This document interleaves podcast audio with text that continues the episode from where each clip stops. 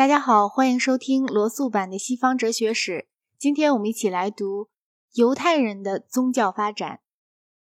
后期罗马帝国传给蛮族的基督教包括三种要素：一、哲学的一些信念，主要是来自柏拉图和新柏拉图主义者，但在部分上也来自斯多哥学派；二、来自犹太人的道德和历史的概念；三、某些学说。特别是关于救世的学说，他们在部分上虽然可以追溯到奥尔弗斯教和近东的一些类似的教派，但他们在基督教里大致上却是新东西。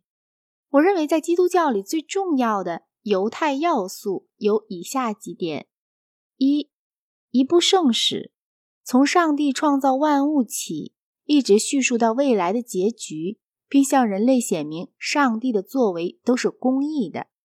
二，有一部分为上帝所特别宠爱的人，对犹太人来说，这部分人就是上帝的选民；对基督徒来说，则是蒙拣选的人。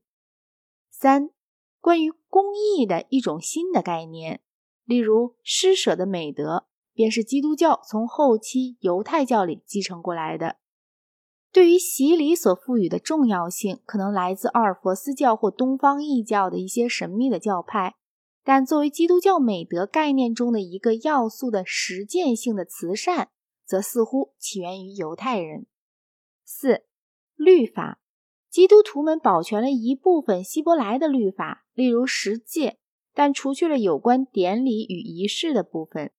然而在实践中，他们却大致以犹太人给予律法那样的感情来对待使徒信条。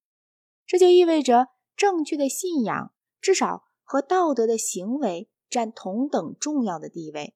这种学说本质上是出自希腊的，但是选民的排他性则起源于犹太民族。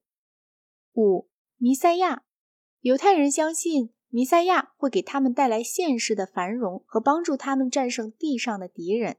他们尤其相信他出现在未来。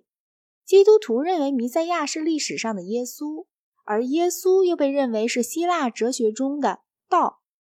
然而，弥赛亚使其信徒战胜敌人的地方却是在天国，而不是在地上。六，天国来世在某种意义上是犹太人、基督徒和后世柏拉图主义者们所共有的概念。然而，这个概念在犹太人和基督徒当中，比在希腊哲学家那里采取了更为具体的形式。在许多基督教哲学中，而不是在通俗的基督教中所见到的希腊学说，认为空间与时间中的感性世界是一个幻觉。一个人只有通过精神与道德的训练，才能学着生活在唯一真实的永恒世界里面。另一方面，犹太教和基督教的教义则认为来世不是形而上学的区别于现实，而是在未来有所区别。那时，善人将要享受永恒的喜乐，而恶人将要遭受永劫的痛苦。这种信念具体表现为人人所能理解的复仇心理。然而，希腊哲学家的学说却不是这样的。